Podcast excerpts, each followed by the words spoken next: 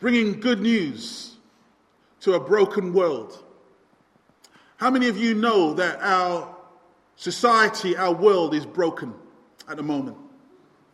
I mean, just looking at the news, just reading the news and the everyday, there's so much brokenness, isn't there? That mother who went missing for three days on a run with her three-year-old son because she didn't want her son to go and live with the father, and the whole situation. Families are broken. Fathers not seeing their children, mothers running away with their children in order to not be detected. A broken situation. In America, a young child of three years old playing in his mum's purse pulls out a handgun and shoots himself. Broken world. We live and we read about Rolf Harris in uh, prison, a convicted paedophile, now being bold and arrogant while he's in prison, moaning about the women who put him in prison. Broken society. We look around our world today and we know that we live in a broken world. There's no two ways about it. And all of us here probably are infected, are affected by some way of this brokenness. Maybe someone in your family has gone through a divorce. Maybe someone in your family has seen children or young people on drugs or alcohol. Maybe someone in your family have, have, you know, has been affected by, by an early death in the family. We've all been affected. We live in a broken world and a broken society. I ended my message, those of you who were here last week, with the words, Maranatha, our Lord is coming soon. That's what that word means. Maranatha, our Lord is coming soon. And Jesus looks out in chapter ten. He looks out to the nations. He looks out to his society. And he sees brokenness. He sees men and women's lives not in order, not being fruitful, not being blessed. He sees their lives in, in a complete and total mess. And he knows that what they need is restoration. They need help. They need someone to come and give meaning and purpose to their lives. And he looks out and he says, the harvest is plentiful. There's loads of people out there, but the laborers are few. And so Jesus wants to send Christian men and women. You, if you're a believer today, if you're a Christian this morning, and myself, he wants to send us out into the society. He wants to send us out in order to be alongside our friends and our family members and, and those in our work colleagues, not to Bible bash them, but to be someone who will encourage and strengthen and help them on a journey. He was to send them out with a message. But as he sends out these seventy-two men in our Bible reading, as he sends these seventy-two men out, he gives them three basic warnings. There's more, but I've only got time for three this morning. He gave them three basic warnings, three things about the mission in which they're sending them out. And he wants them to, you know, to realize what he is sending them out to. And these three basic things about mission um, is true for us as well. So the first thing he says to them is that it's a dangerous mission.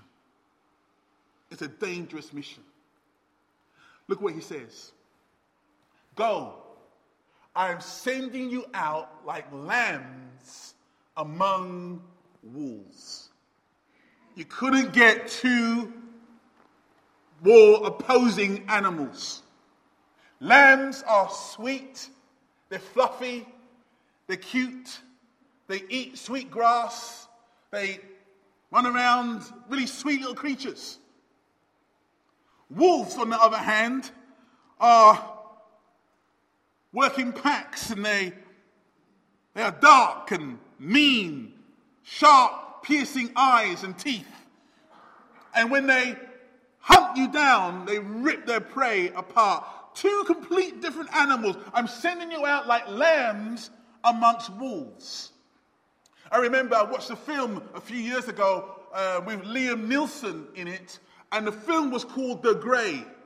It's a great film, actually. If you haven't seen it, it's a great film called The Grey. And it was about um, a, an aeroplane crash in Alaska where um, six or eight oil miners were stranded. And these oil uh, miners had to make their way back to civilization. Sounds quite straightforward, but their problem was there were a pack of wolves chasing them. And these wolves killed every single one of those people on the plane. Sorry, sorry, I messed up the ending for you. You probably didn't want to watch that film yourself, but yeah, I just ruined the ending right there. But um, Jesus turns around and he says, I'm sending you out. It's a dangerous mission. I'm sending you out as lambs among wolves. And it was so true, because in the Bible, we have Christian men and women going out into the world.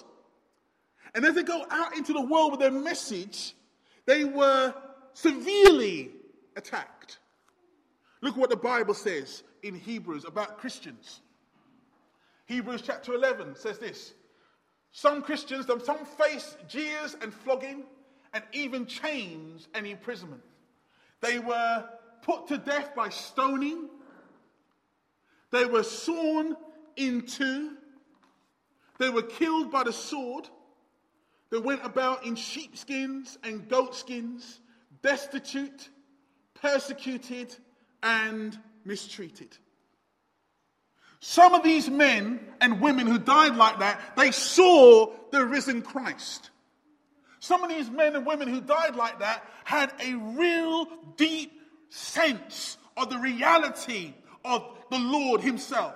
That's why they were willing to die, because they knew one hundred percent that Jesus Christ is risen and is alive. And because they were so convinced about that, they went to the Colosseums, they went to the lions, they went to the gladiators, they were sawn into, they were stoned. Why? Because they were convinced of one thing: that Jesus Christ was alive. Such was their conviction. These men and women were martyrs. We forget what the meaning of martyr means. The original meaning of the word martyr simply means a witness. That's what it were. The Greek word for martyr simply means that they were a witness. And in their death, they were saying one thing: you might kill me with a sword, you might feed me to the lions, but one thing I'm saying to you this morning, and these, these men and women will say, one thing I'm saying to you, I know that my Redeemer lives. That's what they were saying. I'm a witness to that. You know, we um, live, praise God, we live in a country, in the U K, fortunately, no one kills us for our faith. Praise God for that. And we need to praise God for that now. Praise God that no one kills us because we are Christians. If you are a born-again Christian today, no one will kill you. Nevertheless, people will still be aggressive at times to you. And they are not being aggressive to you because they don't like you. They'd be aggressive because they don't like the message. You've got to remember that. It's the message that they don't like. That's why they are aggressive. The Bible says that the message of the cross is foolishness to those who are perishing. It's people who dislike Christians. It's not the Christian that they dislike so much. They really don't like the message. Because the message is very, very narrow. The message says, you know, there's only one way to God. That's what the message says. There's only one way for forgiveness. It's very narrow. There's only one exit door. And people don't like that message. And people don't like that message. They hate those who carry that message. If I was, if I was to lock that doors at the front of the church and the fire bell went off, there's only one exit. No point in you looking for another exit. That door's locked. That door leads nowhere. You know what? There's only one exit out of this place.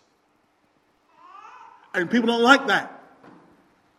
And so they are aggressive towards people who carry that one message.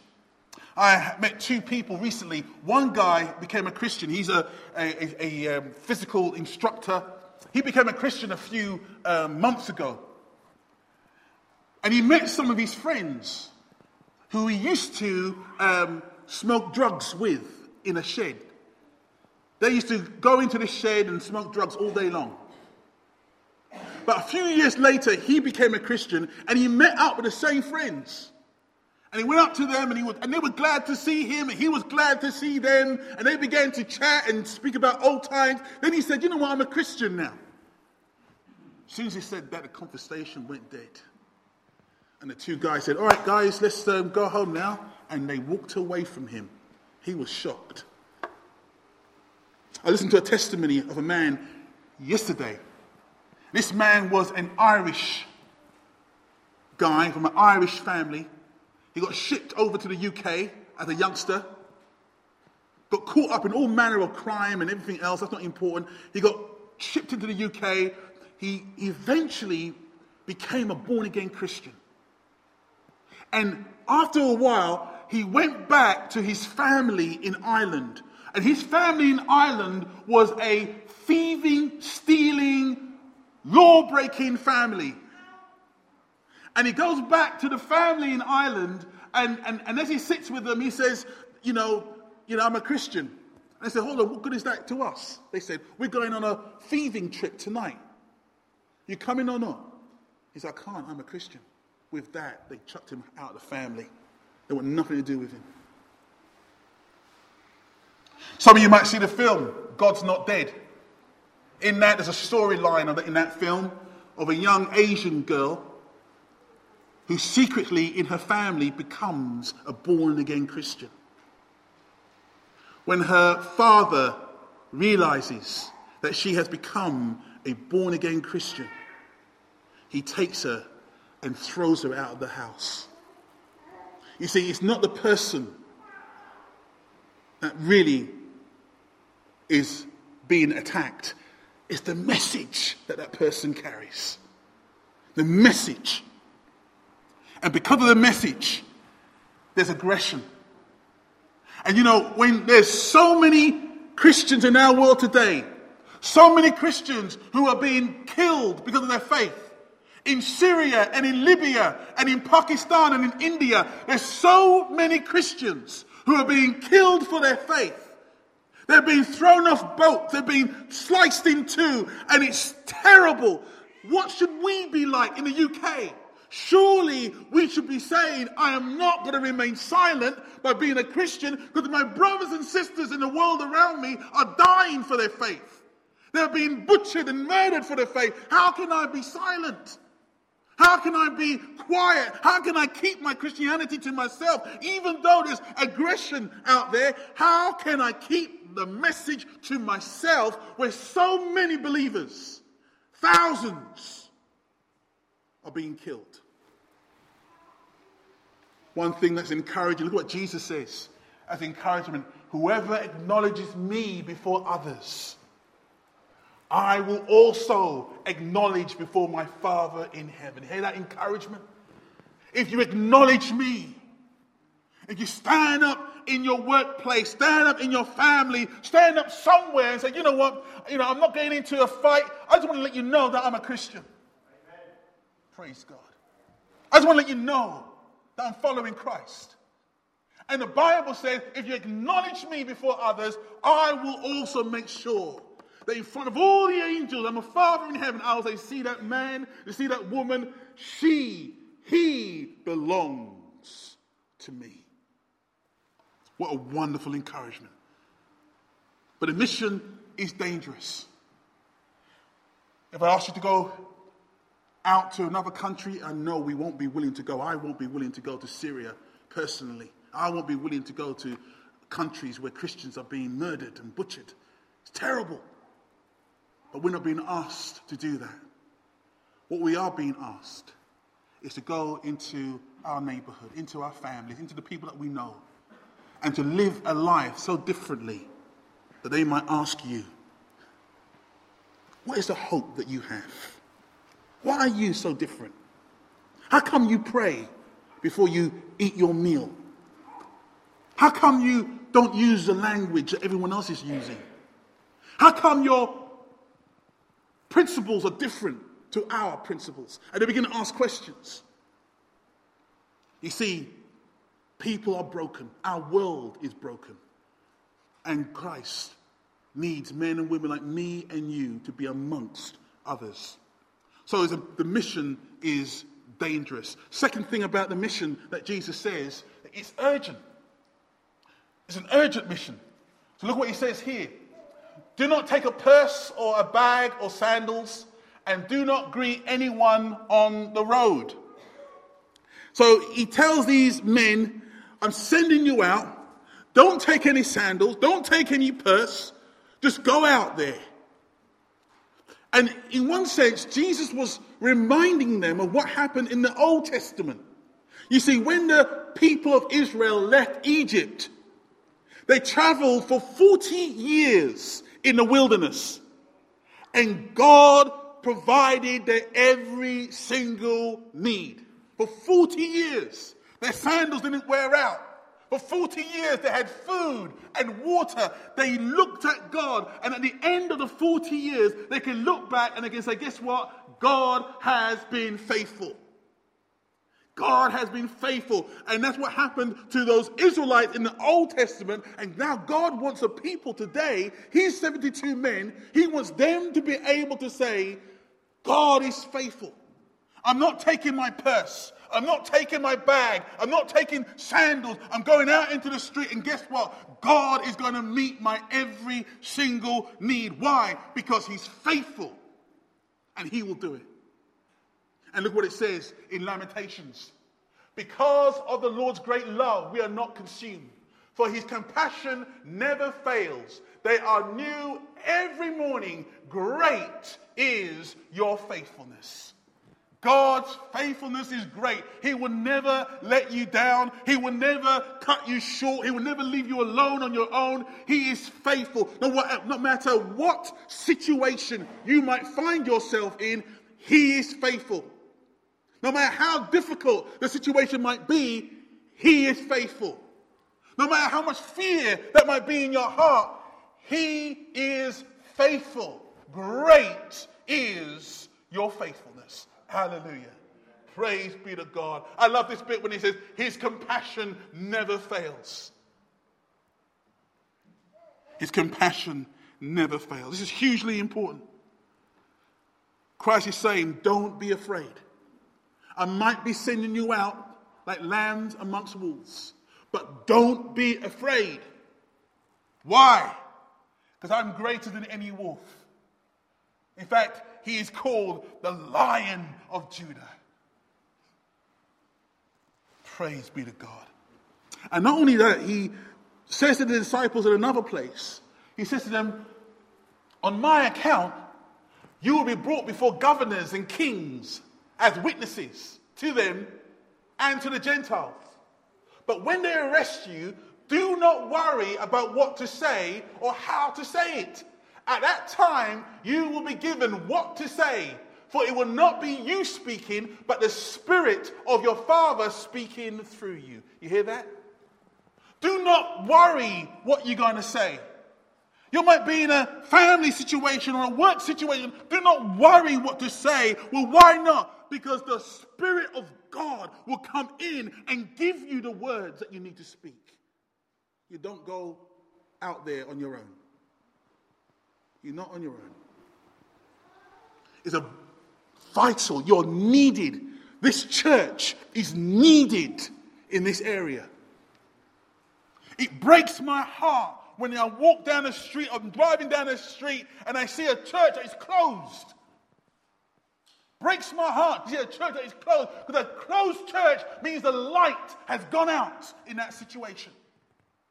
That community, those houses around that particular building now has no light, no, no, no one, nobody pointing them to the Savior. It's closed, it's finished, the door's closed, the dust is on the Bibles, and no one is speaking about the living, resurrected Lord Jesus Christ. It breaks my heart when a church is closed.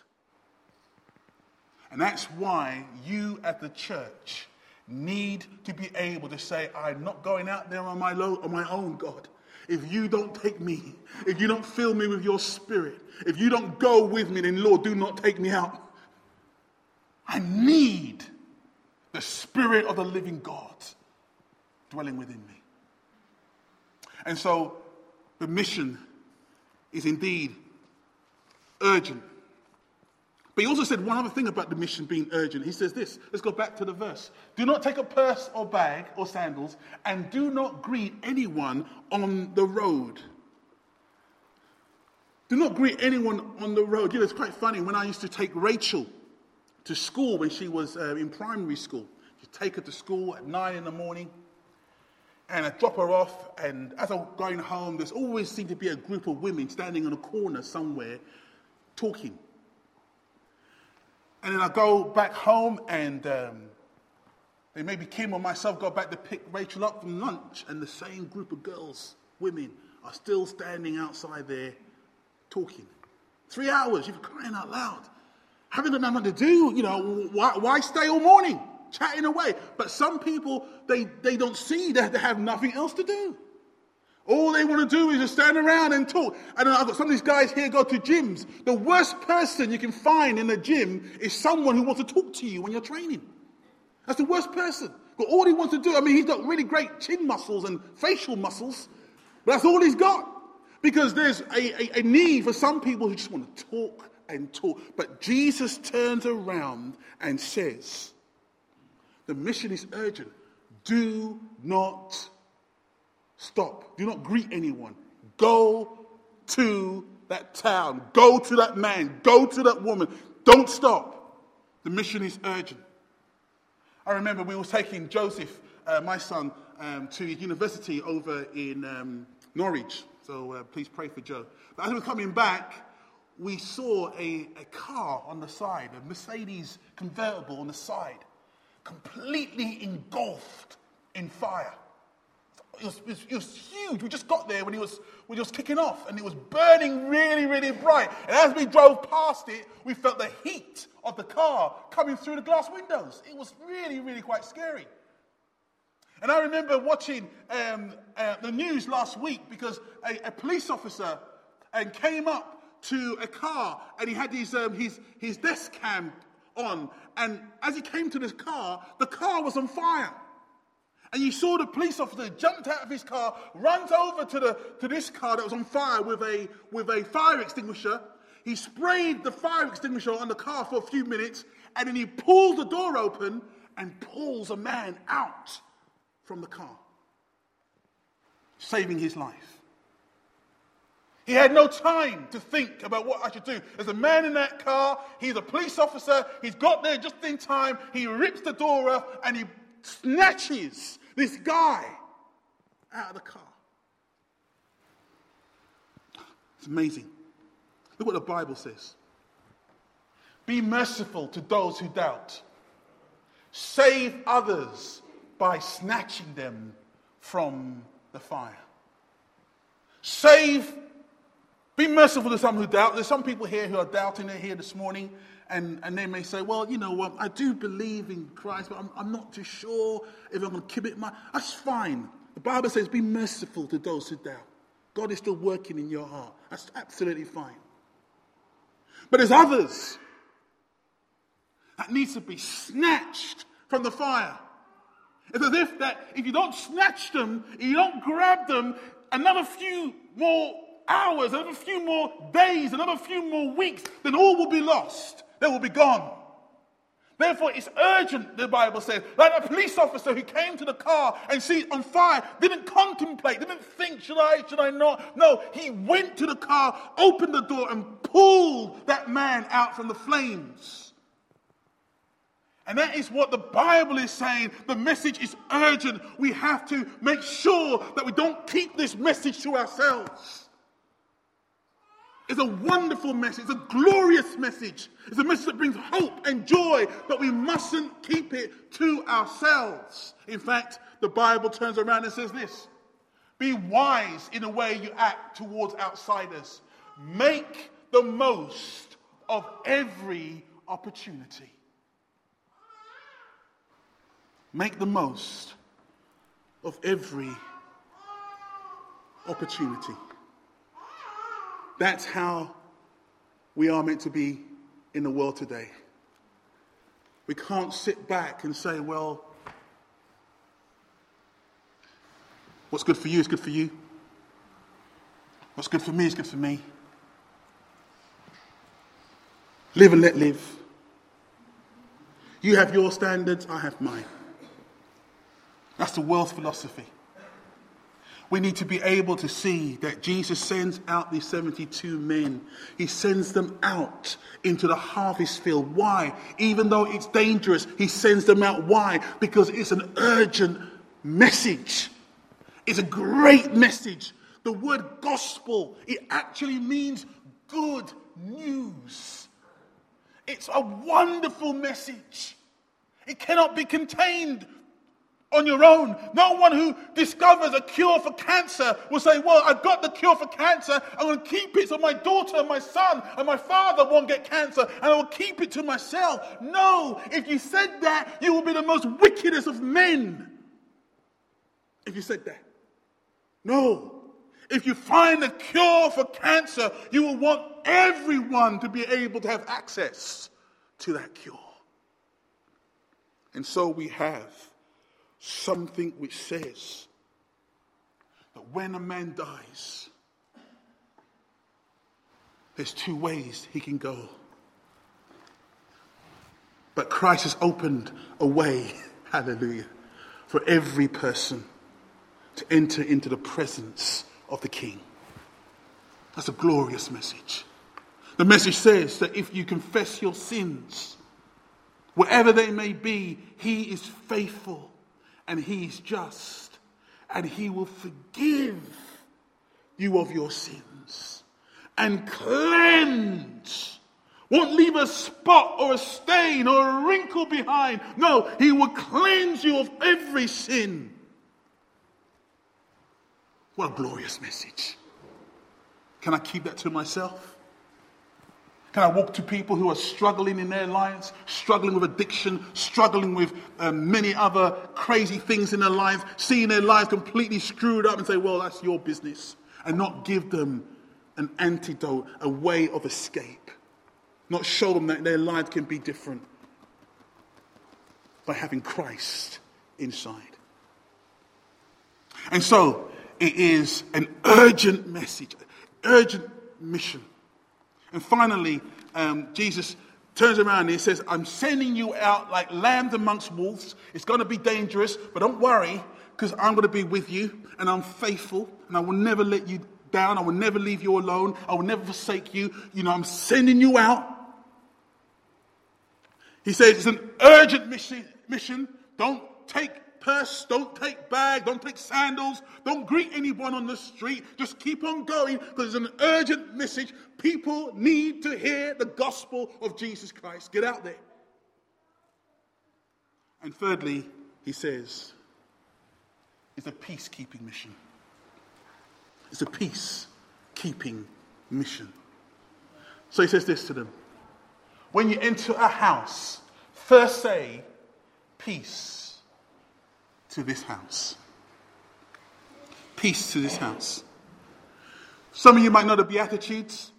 Jesus turns around and one of the Beatitudes is, Blessed are the peacemakers, for they will be called children of God. These men were going out as children of God, sons of God. They were going out bringing peace. And that's wonderful. We should be peacemakers. Sadly, people say to me, hold on. Isn't religion the biggest cause of all the wars that we see in our world today? Look around. Isn't religion the reason why people are killing themselves and, and, and, and killing others and, and doing the most horrific things in our world? Isn't that what people are doing? Sadly, I have to say yes. That is true. When I look back at the history, I see the Crusaders, who were meant to be Christians, going over to the Arab nations, and the Crusaders, who are meant to be Christians, killing and murdering and cutting people down, um, causing tremendous bloodbaths in that part of the world. And they call themselves Christians.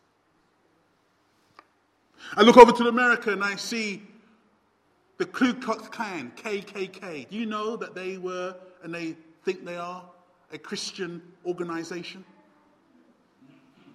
They claim that Jesus Christ was the first Klansman. They burn crosses because they believe that as they burn a cross, that is causing the cross to be more holy. As Catholic light candles, they light crosses. And they actually believe that their cause is a Christian cause. But do you know the K K K? They hate blacks, they hate Jews, and they hate Catholics.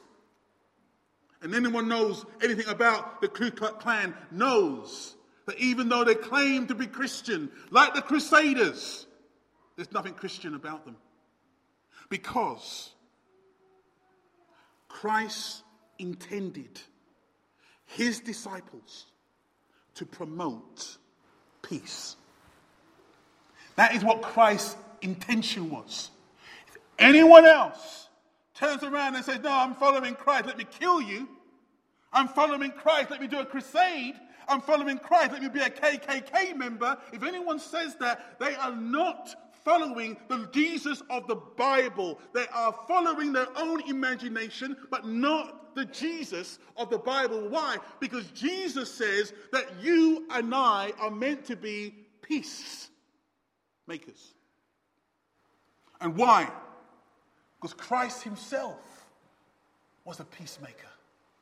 Look what he says about himself. Well, Peter um, says about Jesus. To this you were called, because Christ suffered for you, leaving you an example that you should follow in his steps. He committed no sin, and no deceit was found in his mouth. When they hurled their insult at him, he did not retaliate. When he suffered, he made no threats. Instead, he entrusted himself to him who judges justly. That is Christ. You see, he's the greatest peacemaker. When he suffered, he didn't threaten back. And he gives us an example of how we as Christians need to behave in our society. It's no good. It's no good being a believer, being a Christian, and wanting to smash somebody's face in because they didn't say something unkind to you. It's not good. Not good being a Christian and speaking, curse and swearing to somebody because you don't like them. It's no good being a Christian and gossiping and lying about somebody behind their back. It's no good. You need to be someone who brings peace into situations. Because Jesus did exactly that. In fact, my, vi- my final verse speaks about Christ making ultimate peace. What is ultimate peace? You may think ultimate peace is peace between all nations. No one making a nuclear weapon. No one waging wars. That is an ultimate peace. Peace in the whole wide world. You may think that is an ultimate peace. It is not. What is ultimate peace? Well, look what Jesus done. Ephesians says this. and in one body to reconcile both of them to God through the cross, by which he put to death their hostility. He came, that is Jesus, and preached peace to you who were far away, and peace to those who were near. For through him, we both have access to the Father by one Spirit. The ultimate peace, hear me, the ultimate peace that you can have this morning is having access to the Father. That is the peace that Christ has come to bring to all men. Access to the Father. Oh, it's wonderful to have peace in our land. Wonderful to have peace between nations. That'd be wonderful to have that. One day that will take place when Christ comes back again. Maranatha, our Lord is coming soon. When he comes back again, one day there will be peace. But until that day, the most greatest peace that is needed for you and for I is peace between me and God, you and God. I want to be able to come into God's presence. And instead of God being angry with me because of my sin, for God to say, I am no longer angry with you. In fact, because of Christ, I love you. I have forgiven you. I've called you not my enemy, I've called you my son. I've called you not my foe, I've called you my daughter. You belong to me. Why, Lord? Why do you call me a son? Why do you call me a daughter? Because of Christ and his cross. That's why.